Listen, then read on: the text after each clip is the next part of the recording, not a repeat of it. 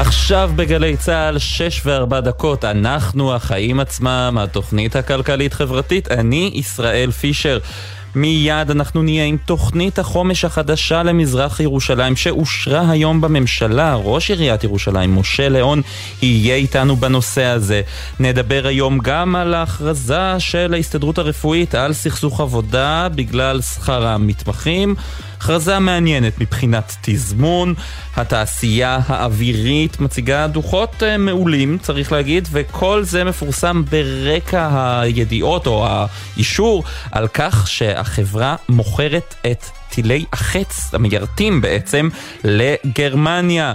נדבר גם על הדולר שמתקרב לרף של שלושה, שקל, שלושה שקלים ושמונים אגורות, מה המשמעות של זה ולמה זה קורה.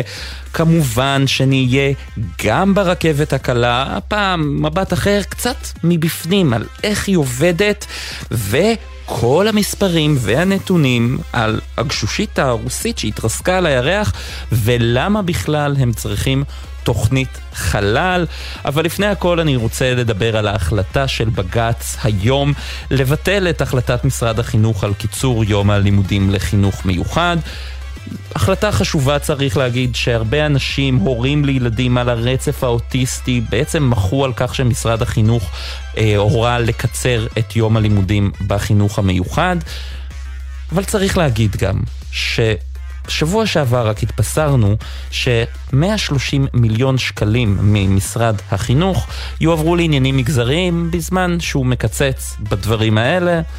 צריך לזכור גם את זה. החיים עצמם, אנחנו מתחילים.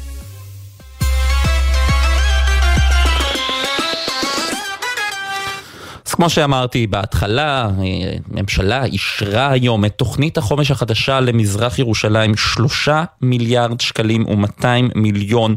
תוכנית גדולה, מגדילה את uh, תוכנית uh, החומש הקודמת, אבל צריך להבין מה נמצא בתוך התוכנית. לעניין הזה uh, נמצא איתנו משה ליאון, ראש עיריית ירושלים. שלום לך, אדוני. שלום רב. אז אנחנו מדברים הרבה על uh, מספרים, אבל בואו נדבר רגע על החיים עצמם, כמו שקוראים לתוכנית הזו. מה החלקים החשובים בעיניך בתוכנית הזו שיוכלו לשדרג את החיים של, מזרח, של תושבי מזרח ירושלים? כן, האמת היא שכל סעיף, כל משרד ממשלתי, הוא בא והוסיף, אה, או בוא נאמר ככה, רוב המשרדים הממשלתיים באו ונתנו נתח מיוחד מתקציבם למזרח ירושלים. לצערי הרב, בעשרות שנים האחרונות, אה, עוד לפני אה, ההחלטה הראשונה של החומש, כלומר עד לפני חמש שנים, לא הייתה, נוצרו פערים גדולים מאוד בין מזרח למערב. כמו שאתה יודע, אה, אנחנו הלכנו 50 שנה בהכרזה שירושלים עיר מאוחדת, מזרח ומערב, וככזו החלטה, וכל כך חשובה ואסטרטגית גם לירושלים וגם למדינת ישראל, לא הושקעו מספיק אה, תקציבים במזרח העיר. הממשלה הזו, וגם הממשלה שהייתה לפני חמש שנים, במקרה אה, שתיהן הן תחת אה, ראש הממשלה נתניהו, במקרה או שלא במקרה, הקצבה תוכנית מיוחדת שבאה למעשה לסגור את הפערים, לצמצם את הפערים שבין מזרח למערב. לדוגמה, אה, נושא של כבישים, אתה יודע, יש, אה, יש לא מעט אה, אה, בתי ספר במזרח העיר, שאי אפשר להגיע לשם בכבישים מסודרים. כן, כל מי שנוסע אה, מדי פעם במזרח ירושלים מכיר את הכבישים הראויים. אה, נורא, נורא, כן. המצב חמור, חמור, חמור ביותר. אז אנחנו משקיעים, בחמש שנים האחרונות השקענו מאות מיליונים של שקלים בכבישים הללו. כמובן עוד יש מחסור, רבים של, מחסור רב של מיליארדים של שקלים בכבישים הללו ועכשיו אנחנו שוב פעם, בתוכנית החומש, אנחנו מתקציבים. אגב, זה גם לא יעזור אם אתה תביא נניח במקום אה, שלושה מיליארד, מיליארד 200, שישה מיליארד 200, זה לא יעזור משום שצריך גם להכיל בסופו של דבר ולבצע את התקציב. וכל כביש זה סיפור בפני עצמו. אותו דבר... זו בעצם התשובה לטענות שבהתחלה אה, אה, התוכנית המקורית הייתה אמורה לכלול תוספת של 800 מיליון שקלים במקום 350 מיליון שקלים? תשמע, היו כל מיני מספרים. אני יכול, יכול לומר לך שבסופו של דבר אה, יש לנו אה, גידול אה, רציני מאוד מהפעם הקודמת, מהחומש הקודם. החומש הקודם היה בסביבות 2.3, 2.4, ואנחנו הפעם מדברים על 3.200, שזה סכום גדול, סכום גבוה ואני בהחלט מברך על, ה, על ההחלטה הזו. אותו דבר בחינוך. לא יכול להיות מצב כזה שאנחנו מדברים על איחוד ירושלים, ובמזרח העיר עדיין לומדים את שיטת הלימוד של התאוג'יה, שיטת הלימוד הירדנית, שהיא כוללת חומרי הסתה רבים מאוד נגד מדינת ישראל, ובנוסף לכך גם הבוגרים שלה קשה להם מאוד להשתלב במערכת החינוך הישראלית, במערכת ההשכלה הגבוהה הישראלית. השאלה היא איך, איך מכניסים את, אה, את תוכנית הלימוד הישראלית אל בתי הספר של אה, האזרחים, התושבים הערביים במזרח ירושלים, מבלי לעורר התנגדות בקרב אותם אנשים, אותם זה, תושבים. אז, אז, אז, אז לשמוע, אנחנו כבר חמש שנים עושים את זה מבלי לעורר התנגדות. אה, אגב, שתבין, אין שום סיבה להתנגדות, משום שבסופו של דבר אתה נותן בחירה להורים. אתם רוצים, תיקחו את שיטת חינוך התאוג'יה, ואתם רוצים, תיקחו את שיטת החינוך הישראלית. אני רק יכול להגיד לך דבר אחד. הדרך היחידה שלנו להכניס בצורה אה, אה, רצינית את שיטת החינוך הישראלית זה על ידי בניית מאות כיתות או אה, עשרות בתי ספר חדשים במזרח העיר. עכשיו, כל בית ספר חדש שאנחנו מקימים הוא למעשה אה, תחת אה, שיטת החינוך הישראלית. והפלא ופלא, המקומות האלה נחטפים. אתה רואה בתי ספר שאני פתחתי לפני שנתיים, לפני שלוש שנים, הם מלאים מתלמידים שההורים החליטו לדאוג לילדים שלהם ולשלוח אותם לשיטת החינוך הזו, אז בהחלט אה, אה אין פה התנגדות. אה, כלומר, ההפך, אה, אה, יש רצון רב של ההורים ושל התלמידים ללמוד בשיטת החינוך הישראלית, בבגרות הישראלית הידועה. לכן, אבל לפעמים אה, הבעיה היא לא בהורים עצמם, אלא, או בתלמידים, אלא במנהיגי קהילות או מנהיגים דתיים שחוששים ששינוי תוכנית הלימודים הוא בעצם ניסיון של הממשלה אה, להתערב ביכולת אה, או בחופש הדת של אותם תושבים. תראה, אני אספר לך סוד קטן. אה, הורה, ולא משנה אם הוא הורה יהודי, הורה חרדי, הורה ערבי, הורה הוא הורה והוא דואג בסופו של דבר לעתיד של הילדים שלו. ולכן מי שקובע בסוף היכן אה, אה, אה, ילמדו הילדים, ההורים קובעים. וההורים רוצים את ה... אגב, עובדה, אתה יודע, היום כבר לאחר חמש שנים שה, שהתוכנית היא בעיצומה, אני יכול לומר לך שלפני חמש שנים, כשאני נכנסתי לתפקידי, היו סך הכל 1,500 תלמידים מתוך 90 אלף שלמדו בשיטת החינוך הישראלית והיום אנחנו הולכים לפתוח את שנת הלימודים הבאה, הקרובה, ב-1 בספטמבר, אנחנו מדברים על 16 אלף, כלומר פי עשרה מאשר לפני חמש שנים, ועם התוכנית הזאת שעכשיו היום אנחנו אה, קיבלנו, אנחנו נגיע ל-30 אלף תלמידים.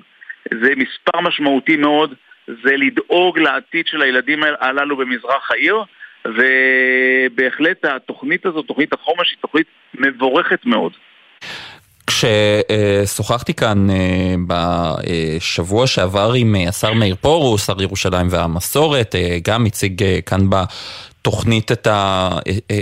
את ה... בעצם את תוכנית החומש הזו, הוא אמר שעדיין נדרשים סכומים בכל מה שקשור לצמצום פערים גם בחינוך. עד כמה הפערים הללו גדולים ועד כמה התוכנית הזאת תצליח לסגור אותם? תראה, אני אה, אומר תמיד שבתפקידי, כשאני מסתכל על חצי הכוס, אז אני מסתכל על חצי הכוס המלאה ולא על הריקה. משום שהריקה היא ריקה מאוד, ויש לנו עוד דרך ארוכה כדי אה, לכסות לגמרי את הפערים שנוצרו בין מזרח למערב. אבל בהחלט אנחנו אה, מקבלים את התקציבים הללו, מברכים עליהם. אה, תראה, גם צריך להבין דבר אחד, שבסופו של דבר גם תקציב המדינה הוא מוגבל, אבל אנחנו עושים את הכל על מנת אה, אה, להתקדם עם, עם התקציבים הנוכחים כדי לצמצם את הפערים. ומה לגבי אה, אותם 200 מיליון שקלים שעוררו סערה רק לפני שבועיים ששר כן. האוצר סמוטריץ' אמר שהוא יקפיא? אני חייב לומר לך שה-200 מיליון שקל האלה, תסתכל, אנחנו מדברים על תקציב של רק אה, ניתן מסגור 200 מיליון שקלים שהיו מיועדים למכינות אה, קדם אקדמאיות לתושבים אה, ערבים, כן. הם עדיין מיועדים לזה, מתוך ה-3 מיליארד 200 אנחנו מדברים על 200 מיליון שהם למעשה תחת ועדה שבודקת כיצד כיצד לתקצב אותן בצורה כזו שלא יוקמו תאים אה, איסלאמיים קיצוניים באוניברסיטאות. הטענה של שר האוצר הייתה שבאוניברסיטאות הישראליות אה, מוקמים אה, אה, תאים אה, איסלאמיים קיצוניים. הוא אומר כל זמן שאתם לא מוודאים שהתאים האסלאמיים האלה לא יוקמו, אז אני רוצה להקפיא את התקציב הזה, בשביל זה הוקמה למעשה ועדה שהיא אמורה לבדוק את, ה, את הנושאים הללו, ואני מקווה שבמהלך החודשיים, שלושה הקרובים אנחנו נסיים את זה וגם הסכום הזה ישוחרר. מה שחשוב... מה היו הקריטריונים, מה היו הדברים שהוועדה הזאת תבדוק למעשה? היא, היא תבדוק את ה... איך, כיצד באמת התקציבים האלה שאנחנו מתקציבים, הרי אתה גם לא היית רוצה שהתקציב הזה חלילה ילך לתאים טרוריסטיים. אז היא תוודא, ביחד עם האוניברסיטאות, ביחד עם שירותי הביטחון, ביחד עם המשטרה, ביחד עם, עם עיריית ירושלים, למעשה ועדה שכוללת את כולם, כולל משרד האוצר וכולל משרד החינוך, שהתקציבים האלה ילכו בצורה יעילה לצורך הקטנת הפערים גם בהשכלה הגבוהה. אתה, כשאנחנו מדברים על כך ש, שהתלמידים למד, לומדים כרגע בשיטת החינוך הישראלית או בשיטת החינוך הירדנית, צריך לזכור דבר אחד, שאנחנו רוצים גם לתפוס אותם כשהם בדרך לאוניברסיטה, להציל אותם ושייכנסו למערכת החינוך הישראלית, כלומר להשכלה הגבוהה של מערכת החינוך הישראלית. וזה דרך יחידה לעשות את זה על ידי המכינות שאנחנו רוצים להכין אותם אה, לקראת הלימודים האקדמיים. אה, ואני מקווה שבסופו של דבר גם הסכום הזה הוא יוסדר. לסיום אדוני ראש עיריית אה, ירושלים משה ליאון, אה, היום השלטון המקומי הכריז על שביתת הזדהות של שעתיים עם הרשויות הערביות במחאה על הקפאת התקציבים להן. האם עיריית ירושלים תשתתף מחר בשביתה? לא, עיריית ירושלים לא משתתפת בשביתה מחר, מכיוון שעיריית ירושלים קיבלה את התקציב וקיבלה את התקציב במלואו. ולכן אני לא חושב שיש מקום שאנחנו נשבות.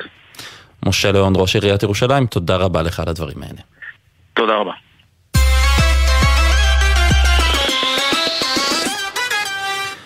וגם זה קרה בסוף השבוע. ההסתדרות הרפואית הכריזה על סכסוך עבודה במחאה בעצם בטענה על דחיית מתווה קיצור תורנויות המתמחים. שלום לדוקטור זאב פלדמן, ממלא מקום יושב ראש ההסתדרות הרפואית, יושב ראש ארגון רופאי המדינה ומנהל היחידה לנוירוכירורגיית ילדים בבית החולים שיבא. שלום. ערב טוב, ישראל. ערב טוב. מה בעצם הטענה של אה, ההסתדרות הרפואית פה אה, לגבי דחיות אה, תורנויות המתמחים? הרי גם הממשלה הקודמת מסמסה את זה. א', אנחנו לא רוצים למסמס, אנחנו רוצים שזה יתחיל בזמן. אבל המשא ומתן עם האוצר על הסכמה הכלכלית שמלווה את התוכנית קיצור לא, לא הגענו להסכמות כי האוצר דורש שציבור הרופאים בישראל יממן את עלות קיצור התורנויות, דבר שלא יעלה על הדעת, המשימה לאומית. המדינה צריכה להתגייס, ואם יש עלויות אה, נוספות, עלויות כלכליות של הקיצור, המדינה צריכה לממן אותן ולא ציבור הרופאים. אבל למה בעצם עכשיו? יש כאלה שבאים וטוענים שההכרזה על סכסוך העבודה הוא פוליטי בגלל חוסר שביעות הרצון של לחלוטין, הרבה מאוד רופאים. לחלוטין, תקשיב, כשאנחנו רצינו לבוא ולהביע חוסר שביעות רצון מהפגיעה שעילת הסבירות גרמה למערכת הבריאות, גורמת למערכת הבריאות, הבענו את זה, ואמרנו את זה בריש גלי ולא הסתתרנו מאחורי שום סיבות. כאן זה לא מחאה, זה סכסוך עבודה בהתאם לכל הכללים הידועים של מחלוקת בתחום אה, יחסי העבודה אה, וזה מה שעשינו, הכרזנו על סכסוך עבודה, על, על הרקע של פגיעה כלכלית במתמחים שהתורנויות שלהם התקצרו. מתוך הנחה שבכל מקרה הממשלה לא תפתור בתוך שבועיים את אה, נושא המתמחים, ולכן... למה לא? למה לא? אני אומר שמחר בבוקר מקבל החלטה, יכול לשנות את החלטת. משרד האוצר, הממונה על השכר שנמצא איתנו במשא ומתן, ולהגיד, אנחנו לוקחים על עצמנו את העלות, אני רק אה, לסבר לך את האוזן, ברגע שכלל המתמחים אה, ב-26 אמורים להיכנס למתווה בשנת 2026 העלות עליה המחלוקת היא חמישה מיליון שקל בשנה. אז אתה מבין שזה סכומים מגוחכים ויש פה איזה קרב אה, על, על אה, עקרונות והרופאים אה, לא, ציבור הרופאים לא צריך לממן את, ה, את העלות הכלכלית של, של קיצור התורנויות. זה צריך לבוא מצד משרד האוצר, תקציב משרד הבריאות, מה שיחליטו. אבל לא, אבל השאלה היא, האם זה סכסוך עבודה שקשור לתורנויות המתמחים, או סכסוך עבודה שקשור לתוכנית המשפטית? כבר אמרתי לך, ואמרתי לך את זה חד וברור. הסכסוך עבודה הזה זה סכסוך עבודה אה, סטנדרטי על תחום יחסי העבודה, לא קשור לשום דבר אחר, אלא רק לנושא שבמחלוקת, שזה נושא כלכלי שסביב אה, מימון, ועלו, מימון עלות הקיצור תורנויות. יש אה, ארגון אה, מרשם, כשהוא יצא למחאה, המחאה הגדולה שלו, ארגון מרשם של המתמחים ברפואה, טען הרבה פעמים שההסתדרות הרפואית לא מייצגת אותו, לא דואגת לאינטרסים שלו. אה, עכשיו, אה, מה, יש שינוי פתאום, דאגה יותר למתמחים, או שארגון מרשם טעה לא, גם אז בטענות שלו? א', הטענות של ארגון מרשם זה טענות, לא בהכרח נכונות. אנחנו אה, לאורך השנים אה, כל הזמן דואגים למתמחים. יש בהארי פורום מתמחים שמונה 100, 100, 100 מתמחים עם אה, קבוצה שמנהלת אותו והם אה, מביעים את עמדתם בפורומים הרשמיים של הארי, במזכירות של, של ההסתדרות הרפואית, בוועד המרכזי של ההסתדרות הרפואית ואנחנו פועלים בתיאום מלא עם המתמחים, עם אה, כל... אה, 6,500 המתמחים, חברי הר"י, שאותם אנחנו אה, מייצגים ואת האינטרסים שלהם אנחנו מייצגים.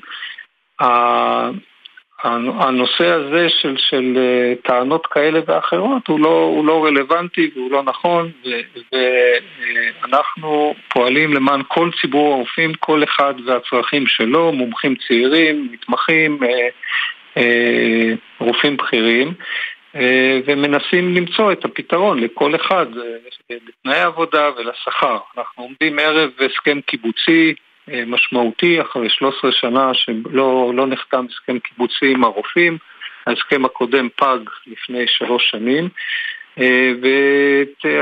ותצפו לזה שיהיו בהחלט מאבקים קשים על ההסכם הקיבוצי, זה כי הסכומים שם זה לא חמישה מיליון שקל, אלא אנחנו חושבים ש... הצרכים של מערכת הבריאות ושל אה, אה, טיפוח המשאב האנושי בה דורש עשרה מיליארד שקלים אה, ועל זה תהיה, יהיה הקרב. כרגע זה איזשהו קרב לא ברור לי, מיותר, ואם האינטרס של כולם הוא שנצא לדרך ונגיד את האמירה העקרונית שמקצרים את התורנויות, אז קדימה, אנחנו מוכנים, אבל בטח שלא ציבור הרופאים יממן את ה... העלות הזאת. כשניגשים עכשיו למשא ומתן על uh, הסכם השכר החדש, מה צפויות להיות הדרישות המרכזיות של ההסתדרות הרפואית? אל, אלו מקצועות במצוקה ידרשו יותר תוספות שכר? הפריפריה ברור שאנחנו ישראל, יודעים שצריך לדאוג. ישראל, אתה מדבר על המלחמה הקודמת. מדינת ישראל נמצאת היום במשבר לאומי. של uh, בריחת מוחות. אנחנו היום נאבקים לא אם יהיה יותר טוב בתל אביב או יהיה יותר טוב בנהריה או, או באשקלון. המלחמה שלנו היא להשאיר את הרופאים הטובים שלנו במדינת ישראל למען אזרחי ישראל. היום אה, מגייסים רופאים בכירים, מנהלי מחלקות, לעבודה בארצות הברית. אה, מומחים אה, שנסעו להשתלמות אה, עמיתים, לפלושיפ, לא חוזרים. אה, סטודנטים לרפואה שלומדים בחו"ל, 70 אה, אחוז חשבו שהם יחזרו לארץ אה, לפני שבועיים ואחרי החקיקה רק 30 אחוז הביעו בסקר שנערך לאחרונה את רצונם לחזור לארץ. אנחנו צפויים למשבר אדיר ב-2026. לא יהיו מספיק רופאים בישראל. אז uh, אני חושב שאנחנו כולנו, גם משרד האוצר, גם משרד הבריאות, גם משרד ראש הממשלה וגם ההסתדרות הרפואית, כולנו צריכים להתגייס uh, ולהבין שהמשאב האנושי צריך לטפח אותו, ליצור חבילת חיים uh, ראויה לרופאים ולרופאות בישראל, כדי שנוכל לעבוד בתנאים הקשים של מערכת הבריאות, של עומסים, של מחסור בתקנים, של, mm-hmm. של באמת עובדים פה הרבה יותר קשה מכל מקום אחר בעולם. ולכן אה, המדינה צריכה להתגייס ולהבין שככה אי אפשר להמשיך. בוא נחזור רגע לסכסוך העבודה. היו התנגדויות בתוך ההסתדרות הרפואית להכרזה כעת לא. על סכסוך עבודה? ממש לא. כי היום פורסם שדוקטור מאיר כהן, יושב ראש איגוד המנתחים הפלסטיים, הוצא מהקבוצה של הנהלת ההסתדרות הרפואית. דוקטור מאיר כהן הפסיק להיות יו"ר האיגוד לכירורגיה פלסטית, והוצא מהקבוצה של אה, ראשי האיגודים. אה, הוא הפסיק להיות יו"ר איגוד ולכן הוא הוצא, הוא מנסה לעשות איזשהו סיבוב על הנושא הזה שאינו קשור לעניין ולכן אה, אנחנו מתעסקים בעובדות, בדאגה לציבור הרופאים וככה עשינו וככה נמשיך לעשות. דוקטור זאב פלדמן, ממלא מקום יושב ראש ההסתדרות הרפואית, יושב ראש ארגון רופאי המדינה ומנהל היחידה לנוירוכירורגית ילדים בשיבא, תודה רבה לך. תודה רבה ישראל וערב טוב. ערב טוב.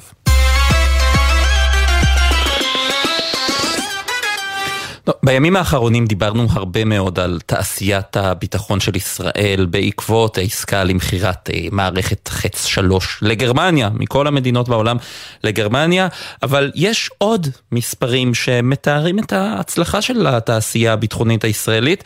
התעשייה האווירית אה, פרסמה בשבוע שעבר דוחות לחציון הראשון של השנה אה, הנוכחית. היקף המכירות של יותר משני מיליארד וחצי דולר, לא שקל, דולר. אנחנו מנסים uh, להבין מה עומד מאחורי הגידול העצום הזה במספרים. בועז לוי, מנכ"ל התעשייה האווירית, שלום לך. שלום רב. אז מה, מה גורם באמת לעלייה הזו במספרים? באמת מספרים אה, יוצאי דופן, צריך להגיד שזה החציון, חצי השנה הרווחית ביותר בתולדות החברה. זה נכון, זה באמת החציון הטוב ביותר אה, בתולדות החברה אי פעם. אנחנו מאוד גאים בתוצאות העסקיות, אבל הם מבטאים צמיחה מתמדת של אה, מספר רבעונים פעם אחר פעם אנחנו מתקדמים יותר, מוכרים יותר ומרוויחים יותר. אז אנחנו מדברים כרגע על חציון שהביא, בדיוק כמו שאמרת, יותר משניים וחצי מיליארד, מיליארד דולר מכירות. זה אומר שהחברה אה, ככלל היא חברה של בערך חמישה מיליארד דולר בשנה.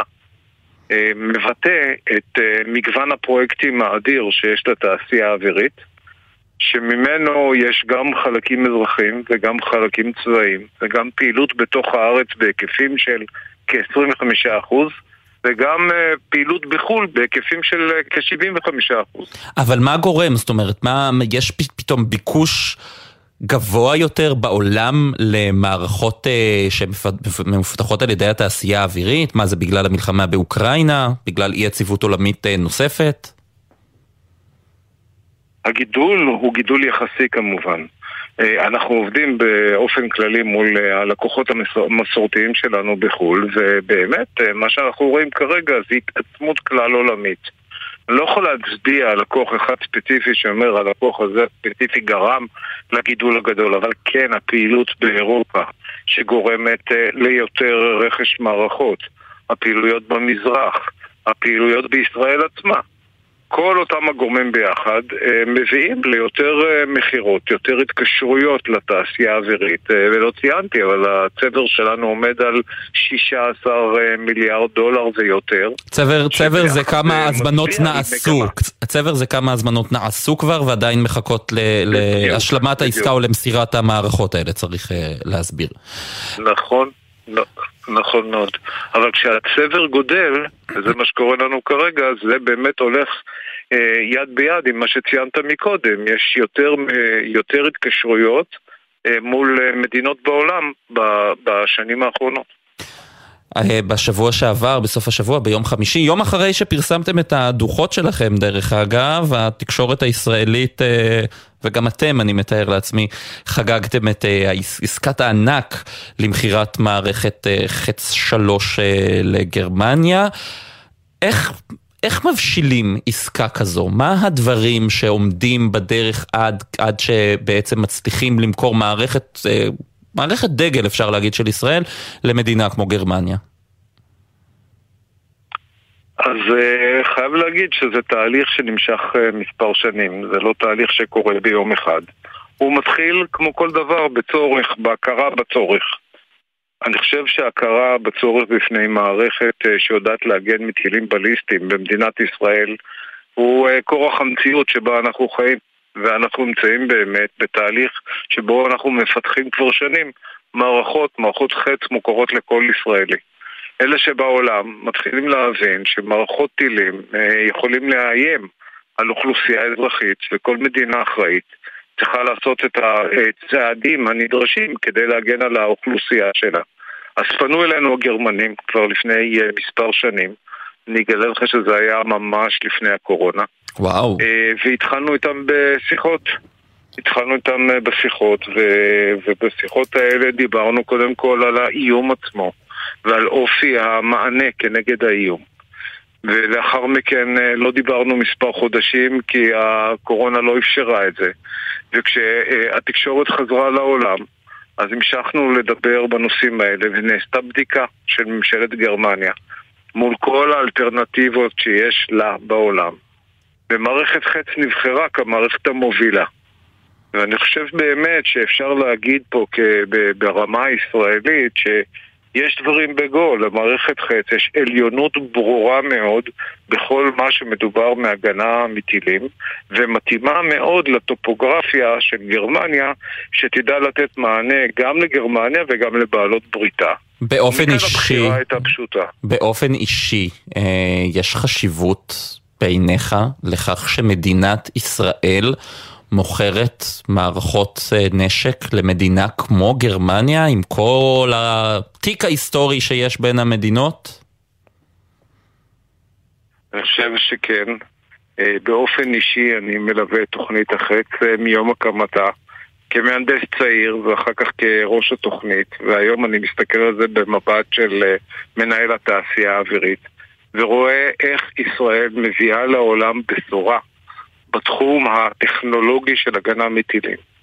וכשאני מסתכל אחורה בראיית ההיסטוריה, ואומר רק לפני 80 שנה הייתה השואה, רק לפני 80 שנה יהודים ברחו מהאזורים האלה, והיום מדינת ישראל יודעת לתת מענה מתאים שישמש להגנת אזרחים. אז כן, יש פה סיפוק גדול וגם גאווה באופן אישי.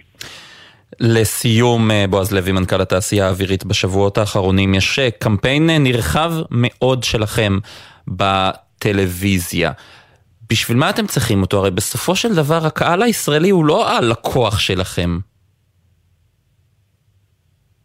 אני חושב שהקהל הישראלי הוא בהחלט לקוח שלנו, הוא לא קונה מאיתנו מערכות באופן ישיר, אבל הוא מוגן על ידי המערכות שלנו.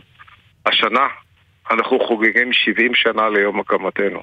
תעשייה אווירית התחילה ממוסך קטן לתיקון מטוסים, והיא הגיעה למצב שהיא אימפריה שמוכרת, כמו שציינת מקודם, חמישה מיליארד דולר בשנה, עם פתרונות שהם מהחלל, מהאוויר, מהיבשה ומהים. אז ראוי שהתושבים ידעו, וראוי גם שהעובדים שלנו יוכלו לשאת בגאווה את ראשם ולדעת מה הם נותנים למדינת ישראל, זה חלק מחגיגות ה-70 שלנו. בועז לוי, מנכ"ל התעשייה האווירית, תודה רבה לך. תודה רבה. אנחנו יוצאים לכמה הודעות, ואחריהן נשאל מה קורה לדולר ומה יהיה מחר, מחר מתחדש המסחר במטבע חוץ, גם ניכנס אל הרכבת הקלה מבפנים ונשאל למה מדינת ישראל לא מתייחסת כמו שצריך לפליטים מאוקראינה? בית המשפט מתח ביקורת חריפה מאוד על התנהלות המדינה בנושא, מיד חוזרים.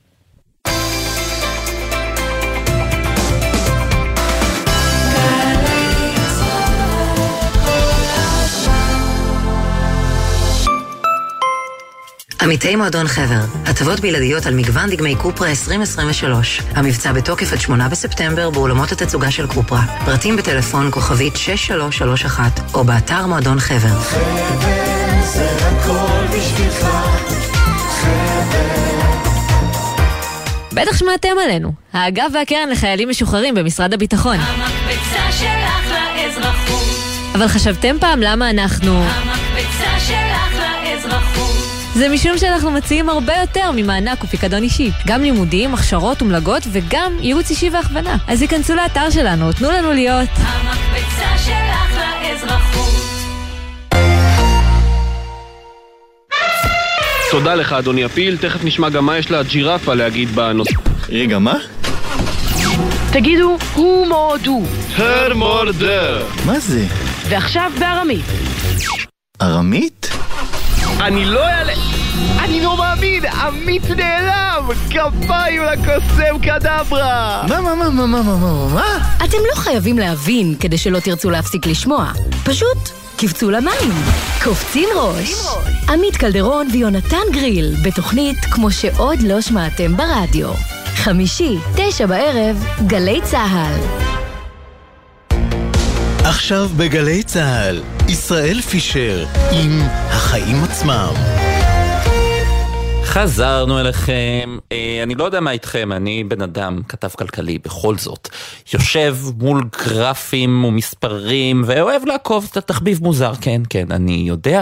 ביום שישי אני הסתכלתי על הגרף של השקל מול הדולר, וחשבתי לעצמי, האם הוא יגיע לשלושה שקלים ושמונים אגורות, או לא יגיע לשלושה שקלים ושמונים אגורות, וזה בא ברקע היחלשות השקל בחודשים האחרונים, בעצם מתחילת... מתחילת השנה. אנחנו רואים את זה וזה משפיע על כולנו. כל מי ששומע אותנו אולי עכשיו באפליקציה בחו"ל או שמתכנן לטוס לחו"ל, זה מייקר מאוד את החופשות שלכם, גם בין אם זה ארוחה קטנה במסעדה או השופינג שתכננתם, ויש לזה כמובן משמעויות אה, רחבות יותר. אז כדי להבין מה קורה לדולר, אנחנו שואלים אותך, אורי גרינפלד, האסטרטג הראשי של פסגות, ערב טוב. ערב טוב, ישראל. אז מה קורה לדולר? אה, הדולר אה, מתחזק אה, בכל העולם, ובתקופה האחרונה זה פשוט סיפור שהוא הפך להיות גלובלי. אתה צודק שהזכרת מתחילת השנה, אנחנו רואים את השקל נחלש, ובאמת תקופה מאוד ארוכה הסיפור היה הסיפור של השקל בבירור. על רקע הסביבה הפוליטית, חברתית, ראינו את השקל מאוד תנודתי קודם כל, וגם באיזושהי מגמה של היחלשות. אבל בשבועות האחרונים זה פחות הסיפור, למרות שזה גם כנראה חלק. אבל הסיפור הוא יותר סיפור שהדולר מתחזק בכל העולם. זה מתחיל מסין, שעוברת תקופה כלכלית לא פשוטה בכלל, ואנחנו רואים את היואן הסיני נחלש בצורה משמעותית מול הדולר. אה, ברגע שהדולר מתחזק מול היואן הסיני הוא גם מתחזק מול האירו ומול הלירה אה, הבריטית ומול הפרנק השוויצרי, מול כל המטבעות המובילים. וכמובן, אנחנו מדינה קטנה פה במזרח התיכון, כשהדולר בכל העולם מתחזק, אין ברירה, אלא אנחנו רואים אותו גם מתחזק מול השקט. ומה בעיניך יקרה מחר כשיתחדש המסחר? אנחנו נמשיך לראות את אה, מגמת התחזקות הדולר? אם, אם הייתי יודע מה יקרה מחר במסחר, אז מצבי היה טוב. כנראה הייתי יכול להרוויח הרבה הרבה כסף. אני לא חושב שאפשר לדעת, בטח... כל מה שקשור לשערי מטח, לא רק לא מחר, אלא גם מה יקרה בשבוע ושבועיים הקרובים, אלה דברים שמאוד מאוד קשה לחצות אותם. כן כדאי לשים לב שאם אנחנו מסתכלים למשל שלושה חודשים אחורה, או חצי שנה אחורה, אנחנו עכשיו באיזושהי רמת אבל היינו בשיאים קרובים לזה כמה וכמה פעמים, ולאחר מכן היה איזשהו אה, היפוך אה, כיוון, והשקל קצת התחזק וחוזר חלילה. חשוב לשים לב לנקודה שהיא קריטית, וזה שהתנודתיות בשוק המטח הישראלי הפכה להיות הרבה יותר גבוהה ממה שהתרגלנו, ולזה יש השלכות על כולנו, הרי בסופו של דבר... זהו, תנודתיות, רק בוא, נג... בוא, בוא, בוא נסביר את זה קצת. תנודתיות זה שיום אחד השקל אה, נחלש בחדות, ויום שני הוא מתחזק בחדות, אז מה באמת, מה המשמעות של זה? בדיוק, אנחנו רואים מהלכים מאוד מאוד משמעותיים בין 3.8 ל-3.5 וזה נע ונד המשמעות היא קודם כל אה, ברמה היומיומית עלינו. הרי אנחנו מנסים לתכן תוכניות. אמרת מישהו רוצה לנסוע לחו"ל אה, בחופשה וצריך לקנות אה, דולרים. עכשיו, כשהשקל כל כך תנודתי, מאוד קשה לקבל את ההחלטה מתי אני קונה, מתי אני ממיר את הכסף לדולרים, זה כל הזמן עולה ויורד ועולה ויורד. אז זה בסוף בא לידי ביטוי באיזושהי אי ודאות שאנחנו נמצאים בה, אבל אולי חשוב יותר שער החליפין הוא אחד הגורמים שהם משפיעים אה, על בנק ישראל בהחלטות הריבית שלו. וגם אם השקל לא כל הזמן הולך ונחלש, אלא מספיק שהוא יהיה תנודתי, מבחינת בנק ישראל זה אומר שהריבית צריכה להיות יותר גבוהה. אז אה, ראינו את בנק ישראל בהחלטה האחרונה שלו לוקח, אפשר לקרוא לזה פסק זמן, לא מעלה את הריבית סוף סוף, היא נשארת ב-4.75, אה, אבל עצם זה שהשער החליפין ממשיך להיות תנודתי, זה בעצם מחזק את האפשרות שאולי נראה עוד העלאת ריבית ברביעי בספטמבר החלטת בנק ישראל הקרובה, אה, וזה מחזק את האפשרות הזו. וגם אם עד הרביעי בספטמבר השקל יחזור ויתחזק ונגיע נאמר ל-3.7 או משהו כזה, עצם התנודתיות מקשה על בנק ישראל וגורמת לו להשאיר את הריבית גבוהה למשך זמן ארוך יותר. תראה, אבל לבנק ישראל יש תחמושת של יותר מ-200 מיליארד אה, אה, אה, דולר שהוא יכול אה, בעצם אה, להשתמש בה. אתה מדבר על רזרבות המטח, רזרבות כן. המטח נועדו למצבים הרבה הרבה יותר קיצוניים מזה. אה, רזרבות המטח זה לא משהו שבנק ישראל צריך להתחיל לשחק איתו בשווקים. אה, זה נועד למצב שבו יש אה, חוסר יכולת של המשק הישראלי לייבא דברים מחו"ל. זה, זה לא תפקיד של בנק ישראל לנהל את שוק המטח. נכון שהוא עשה את זה אגב בצד ההפוך. כשהשקל היה חזק מדי, אז בנק ישראל קנה דולרים, אבל לקנות דולרים זה קל, כי אתה... שקלים יש לבנק ישראל כמה שהוא רוצה, הוא, הוא אחראי על כמות השקלים. אז הוא יכל בעצם לייצר שקלים ולקנות כמה דולרים שהוא רוצה. כשזה הפוך זה הרבה יותר מסובך, יש לו כמות מוגבלת של דולרים גם אם היא מאוד גבוהה, וזה לא התפקיד שלו לנסות להשפיע על שער חליפין דרך מכירה של דולרים, זה עלול להכניס אותנו לצרות הרבה יותר גדולות. ובסוף, אנחנו כולנו כאזרחים מושפעים מרמת הריבית, וגם אם זה רק אומר שהריבית בישראל תישאר, אפילו אם היא לא תעלה יותר, זה תישאר ברמה של 4.75 למשך תקופה ארוכה יותר, עמוק אה, לתוך הקיץ של שנה הבאה, אלה כמובן חדשות שבסופו של דבר משפיעות עלינו, אם זה דרך המשכנתה או הלוואה לרכב או כל אה, הלוואה אחרת שלקחנו. כשאנחנו מנסים אה, רגע להסתכל על אה, מה שקורה עם האירו, אה, נדבר רגע עליו, גם הוא ברמה גבוהה יחסית של 4 שקלים ו-12 אגורות. מה הגורמים לכך שהוא התחזק כל כך גם בשבועות האחרונים? אז פה זה באמת סיפור של השקל יותר. האירו מול השקל נקבע בשוק הישראלי דרך בעצם שני השערי חליפין של השקל מול הדולר. רוב העסקאות בישראל נעשות מול הדולר, ואז מסתכלים איפה נמצא הדולר מול האירו, ולפי זה נקבע שער החליפין של השקל מול האירו. אז הדולר, כמו שאמרנו, התחזק בכל העולם, גם מול האירו, מול הדולר האירו נחלש. אבל בישראל ראינו גם את האירו מתחזק, ופה באמת רואים שיש פה גם בסוף השפעה מקומית של חוסר השקט, של חוסר הרצון אולי גם של משקיעים הישראלים להחזיר השקעות לארץ, אחרי שראינו מחודש מרץ לא מעט כסף שיצא לחו"ל, להשקעה אה, בשווקים אה, הבינלאומיים, אז כנראה המשקיעים עדיין לא משתכנעים שזה זמן טוב להחזיר את הכסף לישראל, ואז אנחנו רואים בעצם את השקל, כמו שאמרנו, נחלש גם מול הדולר, שזה קורה להרבה מטבעות, אבל גם מול מטבעות אחרים, אה, כמו האירו. אורי גרינפלד, האסטרטג הראשי של פסגות, תודה רבה. תודה רבה.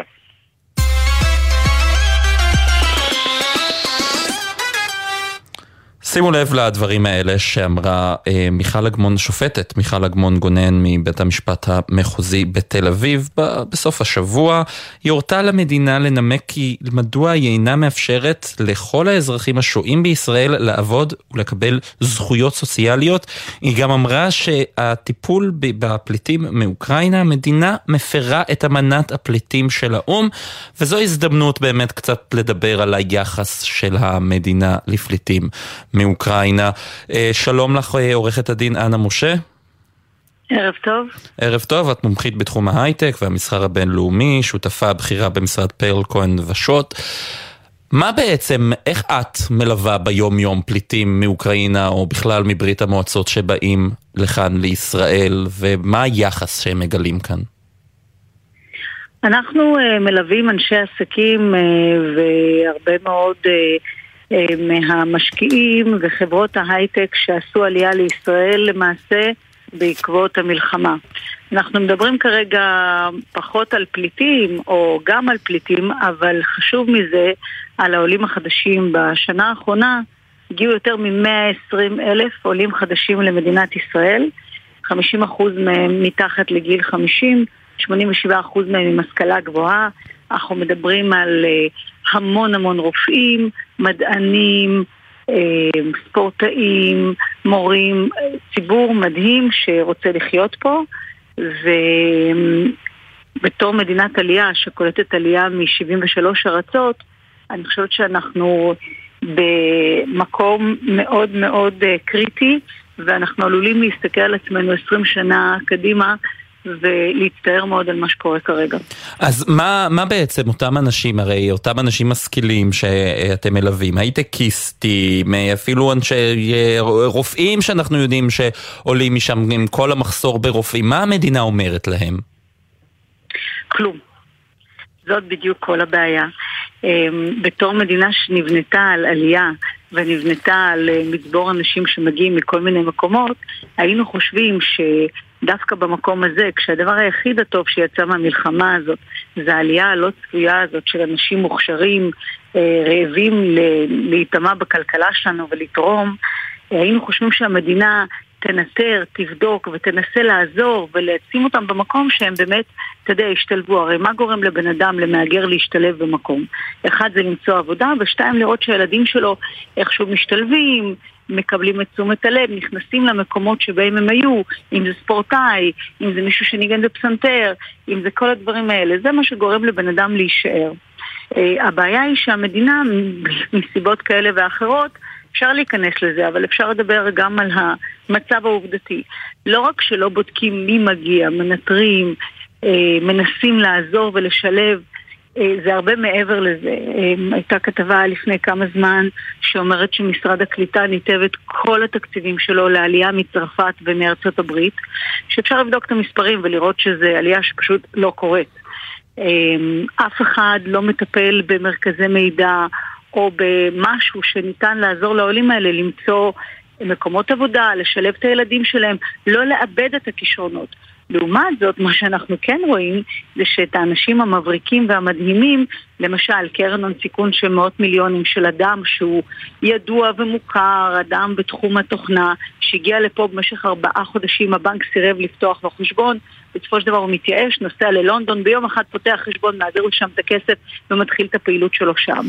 שני האקרים, אה, כישרונות מדהימים בתחום התוכנה, מגיעים פה לשדה תעופה, מחכים לקבל את התעודת עולה. בזמן הזה, מהאמירויות, מישהו מבין שהם נמצאים פה, הם מקבלים טלפון, אומרים להם תגיעו לכאן, תקבלו בית, תקבלו זה וזה וזה. בדקה וחצי אנחנו מאבדים את האנשים האלה שיכולו להיות נכס אדיר לצבא, ל, אתה יודע, לתחום הסייבר בהייטק. באמת, מדובר על וזה בזמן שאנחנו מדברים פה כל הזמן על החשש הגדול יותר מבריחת מוחות כאן מישראל. נכון. זה מדהים, מדהים שאין מישהו מלמעלה שרואה את התמונה הכוללת. אני חייבת לציין שיוצא דופן פה זה ועדת קליטה ועלייה. חבר הכנסת פורר שעושה עבודה מדהימה עם חברי כנסת אחרים ובאמת מאוד מאוד מסייע בעבודה בנושא הבנקים, העברות הכספים, עכשיו לקחנו את נושא שילוב הספורטאים, מגיעים לפה ילד שהוא בבלארוס היה מספר 200, אה, ברור שפה הוא יהיה מספר 1 או 2, כן? כן. אבל כשההורים מגיעים לפה ומנסים לנסות להעביר את הכסף שלהם כדי לקנות או לשכור דירה, ומנסים להבין איפה לחיות וכולי, חצי שנה בשביל ילד כזה זה לאבד את כל היתרון. אף אחד לא מנטר אותם, העיריות. בקיצור, אה, משרד הספורט עכשיו והוועד האולימפי, אה, כשדיברנו איתם, הם נענו לעניין ואנחנו מנסים לעשות איתם פרויקט, אני חושבת שזה יעבוד יפה, אבל זה הכל, אה, אתה יודע, מאמץ נקודתי. אחת הבעיות הגדולות שדווקא בנקודה הזו, שאנחנו צריכים אנשים איכותיים עם השכלה בינלאומיים, עם כסף, שרוצים לחיות פה, שמצאו את עצמם במקרה, הם לא תכננו את העלייה 20 שנה וכולי, הם מצאו את עצמם במקרה כאן, אף אחד לא רואה את התמונה מלמעלה. אני אתן דוגמה למשהו מאוד מאוד פשוט, אבל שעוד לא קרה. אין שום מקום שבו יש את כל המידע כולו בשפה הרוסית או האוקראינית או וואטאבר, שנגיש כן. לכל האנשים האלה בנושא הזכויות שלהם. כן, זה uh, מחדל uh, מתמשך בטיפול uh, בעולים החדשים מברית המועצות לשעבר, מרוסיה, מאוקראינה, בעיקר על רקע המלחמה שם. עורכת הדין אנה משה, תודה רבה לך על הדברים האלה. תודה וערב טוב.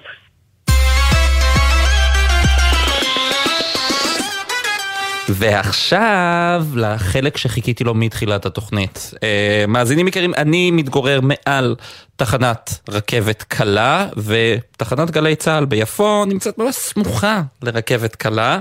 מה שלקח לי פעם באוטובוס 45 דקות, או במכונית, תלוי אם יש פקקים, לפעמים שעה גם, היום לקח לי 20 דקות.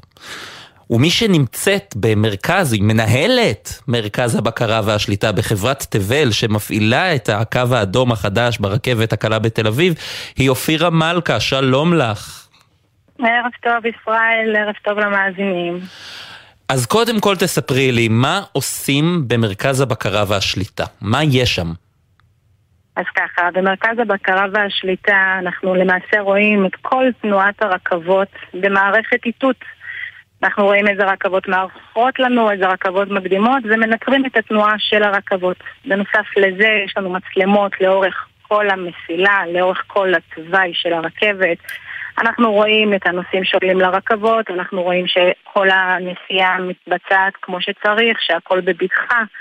אה, ולמעשה מנטרים ממש את כל תנועת הרכבות והשימוש של, של האזרחים ברכבת. זה מה שרואים במרכז השליטה. כלומר, אם יש אוטו שחוסם את אחד מהצמתים שבהם, אה, שבהם עוברת הרכבת, את מתריעה או מודיעה לנהג ואומרת לו תהיה מודע לזה לפחות, או שתעצור כבר עכשיו, איך זה עובד?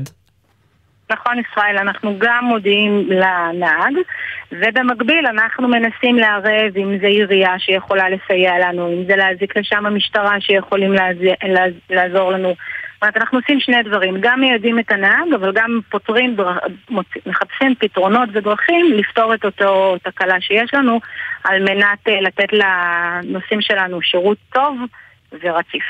לפי מה שראית היום, הישראלים כבר uh, התרגלו לעובדה שרכבות קלות uh, נוסעות ב- ברחובות גוש דן, או שעדיין uh, חוצים כשהרמזור האדום ומנסים לגנוב ו- וכל מיני דברים כאלה? תראה, ישראל, חברת תבל אה, עושה כבר אה, טסטים במשך אה, חצי שנה על הקו. ואני חושבת שאנשים כבר רגילים לראות אותנו שם ובאמת משתדלים אה, להתאים את עצמם לתנועת הרכבת. אז כן אפשר לראות את הישראלים שמכירים אותנו ואנחנו לא משהו חדש אה, שהגיע לנוף ואני כן רואה שגם הנוסעים מנסים לכבד את התנועה שלנו ולתת לנו לנסוע באופן רציף. יש הרבה נשים בתחום הזה של אה, בקרת שליטה של הרכבת הקלה בכלל, או בתחום התשתיות, תשתיות תחבורה בכלל עוד יותר רחב? Uh, לצערי הרב uh, לא מספיק כמו שהייתי רוצה לראות. Uh, כרגע יש שני מרכזי שליטה, אחד אצלנו בגוש דן שממוקם בפתח תקווה, השני נמצא בירושלים. בעברי את ההכשרה שלי קיבלתי בירושלים, אני מגיעה משם. Uh, ואין לנו מספיק נשים כמו שהייתי רוצה לראות בענף ואני מזמינה בהזדמנות זו את כל הנשים שרוצות להשתלב בענף התחבורה הציבורית ובמרכז השליטה והבקרה של תבל אה, להגיע אלינו. אנחנו תמיד אה, שמחים לגייס וללמד ולהכשיר אה, עוד אנשים ונשים למקצוע הזה. מחפשים עובדות עכשיו, אני מבין. אנחנו תמיד מחפשים אנשים טובים. או, טוב לשמוע. אופירה מלכה, מנהלת מרכז הבקרה והשליטה בחברת תבל, רק שיהיו נסיעות בטוחות. אני מאחל לך שהעבודה שלך תהיה רגועה. זה בשקט. אמן, אמן, אמן, אמן, ואני רוצה להגיד למאזינים שאנחנו באמת בחברת תבל עושים את הכל בשביל לתת להם שירות טוב ורציף, ואנחנו באמת שמה, ואנחנו מנטרים את התנועה, ואני מאחלת להם נסיעה טובה ובטוחה. זה הכי חשוב, בטיחות. אופירה מלכה, תודה רבה. תודה רבה ישראל, תודה רבה, ערב טוב למאזינים ולך.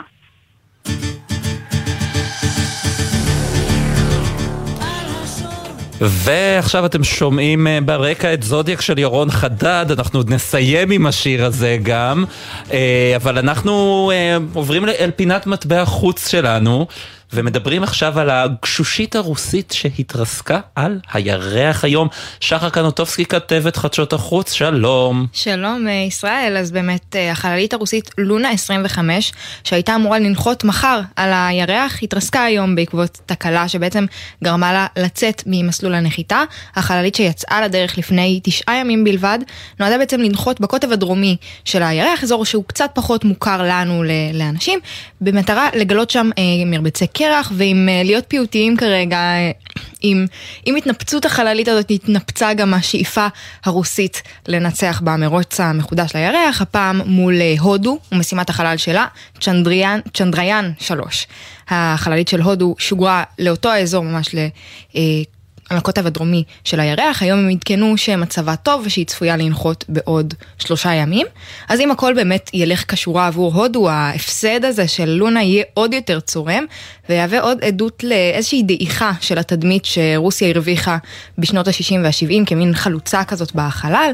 העיתוי, הזה כמובן מגיע גם בעיצומה של המלחמה באוקראינה, יש פה כישלון שכל העולם צופה בו, שלא לדבר על 200 מיליון דולר שהושקעו בלונה, זה לא דבר שפשוט לממן מלחמה. מה, מה הרוסים מחפשים שם בחלל, אנחנו יודעים? אז, אה, בירח, הם כבר היו שם, מה עכשיו הם רוצים לעשות שם? נכון, אז במשימה הזאת, שהיא הראשונה מזה 47 שנה, הם בעצם מחפשים אה, מרבצי קרח שהם מאמינים שנמצאים שם באזור הזה, שבאמת אה, ככה פחות נחקר, הם מאמינים שזה יכול ככה לסייע למחקר כאן בארץ. כן, טוב, בכל מקרה אנחנו רואים שיש להם פה מכה מאוד מאוד מאוד קשה. שיש אה, לרוסים בנושא הזה, נראה מה יהיה, בטח אם ההודים יקדימו אותם.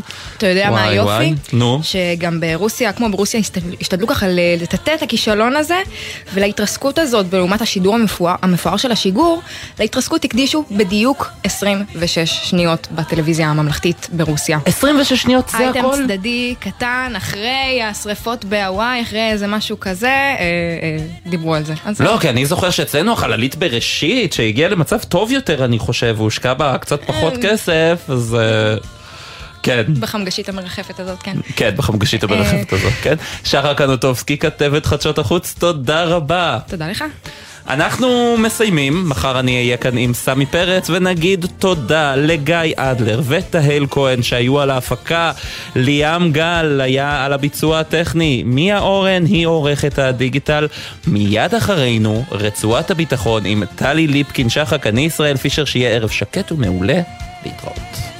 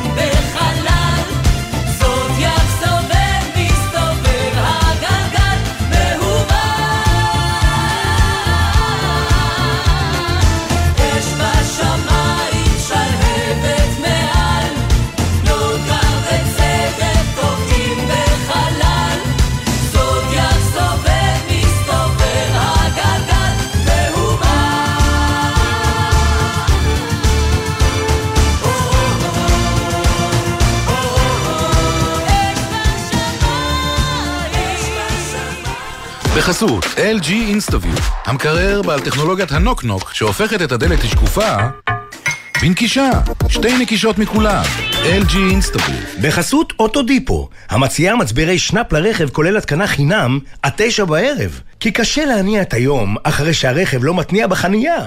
אוטודיפו.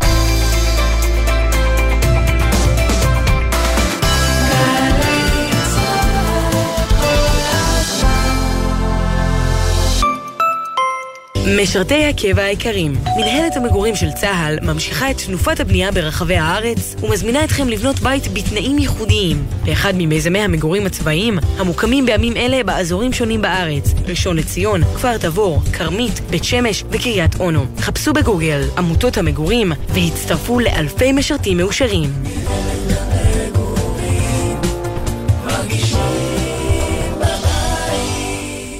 קרן קיימת לישראל מזמינה אתכם לחגוג 75 שנים למדינה באירועים חווייתיים לכל המשפחה ברחבי הארץ. הכניסה חינם בהרשמה מראש. מסך כל השבוע, בואו ונחגוג פה עם קק"ל. מספר המקומות מוגבל, פרטים באתר קק"ל. שלום, כאן יואב גינאי. המוסיקה ברדיו גרמה לי להבין מגמות בחברה שלנו. הסרט האחרון שראיתי בקולנוע לימד אותי על הכלכלה שלנו. והצגת התיאטרון האחרונה שעלתה לחצה לי על הנקודות הכי בוערות במדינה. כי זוהי תרבות, המראה הכי חדה לחיים שלנו.